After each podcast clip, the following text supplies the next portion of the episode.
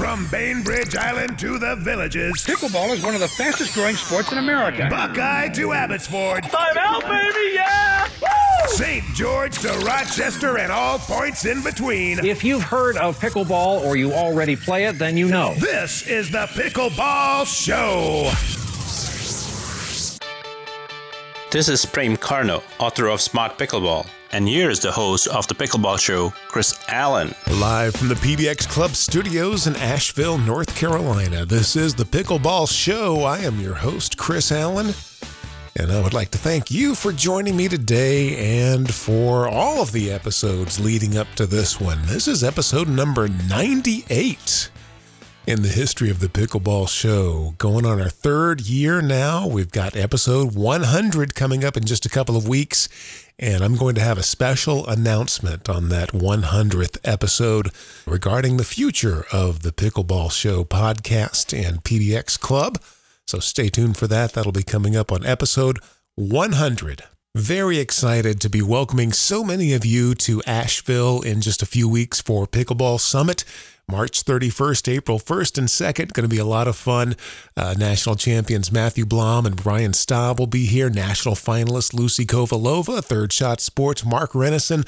They'll all be here, and we're going to have a great time. Now, we are pretty much sold out, but there is a wait list for Pickleball Summit, and I urge you to go ahead and add your name to it if you think you do want to attend, because you know a lot can happen between now and the actual summit, and sometimes uh, people, you know, they have to take themselves uh, off of the attendee list, and then that opens up a slot for you to slide right in there in your particular skill level group. So go to pickleballsummit.com, and then down where the tickets are usually on sale, you can click the button. If we are sold out for your skill level group, click that button, and then that'll send an email and put you on the wait list. And you never know. Usually we get a cancellation or two. You know, things happen. So uh, we look forward to seeing you here at Pickleball Summit March 31st, April 1st, and 2nd. And again, that's pickleballsummit.com. Of course, I link to it in the show notes. Let's head out to Surprise, Arizona now. Welcome my co host for this week, the hardest working person in pickleball, Melissa McCurley. Hey, Melissa. Hello there, Chris. Always a pleasure to be here with you. And we'll go just a little bit further out on the West Coast, go out to uh, Southern California,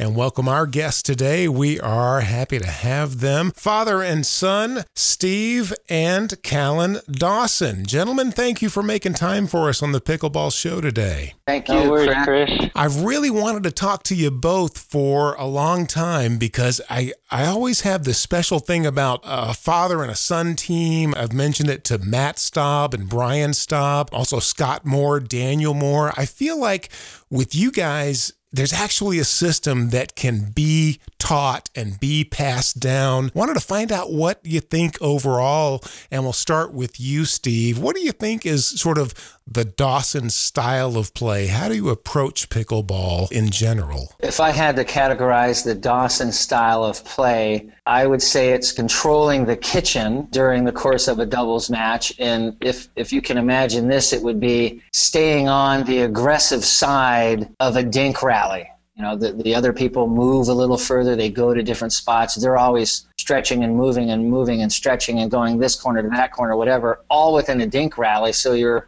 sort of beating people up with dinks. That's sort of how I would describe it. Is it kind of like a death by a thousand cuts type of a strategy? Y- yeah, so, yeah, yeah, I guess. Yeah, sort of uh, poke them to death until they bleed out. Maybe I don't know. Well, Chris, if uh, if you've seen his wife Jennifer play, I'm going to call it death by the backhand power stroke that I've seen firsthand. That thing is lethal. Remember, Callan's related to me, but my wife is not. Have to remember. Well, I'm sure you don't want to be on the other side of that backhand either. No. And we should point out too that you guys, I mean, you're not just awesome pickleball players, both of you, but you're you're awesome tennis players as well. And uh, you actually own the Bobby Riggs Tennis Club there in California. How long have you been associated with the Bobby Riggs Tennis Club, Steve? Uh, I've been associated with it about five years and an owner almost three years. So I sort of was just here coaching and watching and coaching and picking up things and just deciding if it was something I wanted to do, and it just sort of worked out. That was amazing, and I know that Melissa and Callan are too young to remember this, but the Battle of the Sexes, you know, uh, Bobby Riggs and Billie Jean King, that was really, really something. I mean, that was what 1973. I was 10 years old. I still remember it. It wasn't just the sporting event, it was one of those things like a cultural event that just kind of captivated the nation uh, for that whole year, it seemed like. Uh, you remember that, Steve? I barely remember it. It was I would have been 10 years old at the time. What I do know is, is still a record though is is to this day that's still the most watched live tennis match ever in the history of tennis because they filled up the Houston Astrodome. Mm-hmm, yeah, because it was at the time, I remember it was the most watched sporting event ever. I mean, we're including yeah. Super Bowls uh, in yeah. that mix, and I think they were saying 90 million, you know, back in 1973 with that event. I yeah. remember being in the mall, my local mall, and being in Sears uh, when it was going on, and all of the TVs in the TV department were turned over to that channel. It must have been ABC because I remember Howard Cosell being on it, and it was one of those things you would have thought Neil Armstrong was landing on the moon uh, because everybody was stopped, you know, and watching it. I know that they they just uh, filmed a movie. Not everyone's not supposed to know this just yet, but uh, I know Emma Stone is playing Billie Jean King and Steve Carell is Bobby Riggs, and it's going to be a great Hollywood production out pretty soon, I think. Yeah, I was wondering if they if they uh, tapped you for you know a consultant or if they used some memorabilia from the tennis club in in the in the movie. I, uh, I hit with some tennis players and picked the gal that uh, is going to be playing uh, Billie Jean King in the live shots. The, the body double was out here at the club playing, and I said, hey, this gal can play. She's the one, and that's who they picked. Wow, well, that'll be neat. Like you said, Emma Stone, who just won the Academy Award for La La Land, and then Steve Carell, the guy from The Office. Uh, that'll be great. All right. Enough tennis. Let's get to pickleball. Let's get back to the, the sport of kings here. You've given the overall Dawson style. Uh, let's break it down a little bit into how you approach certain elements of the game. Let's start with the serve here. Are you guys just getting it in, Callan, or are you trying to make something happen, maybe force a mistake or, or put your uh, opponent on defense right from the very beginning? When it comes to the serve, I mean, for the most part, I'm just trying to get it in because nothing makes you more frustrated than missing the serve. But if it is feeling good, I mean, I will try to hit the ball as hard as I can while still being pretty sure I'm not going to miss, just in hopes that maybe it makes their return a serve 10 or 15% worse, just so it makes my third shot that much easier. But I mean, for the most part, I'm just trying to make it in. Yeah, so that's the I mean, rule number one is just don't miss the serve. Oh yeah, for sure, and um, maybe not necessarily trying to hit the ball hard to make it mess up, but you know, but just maybe changing it up with the depth in the court you hit it. Maybe you hit one deep, maybe you hit one somewhat shallow, and maybe using that way to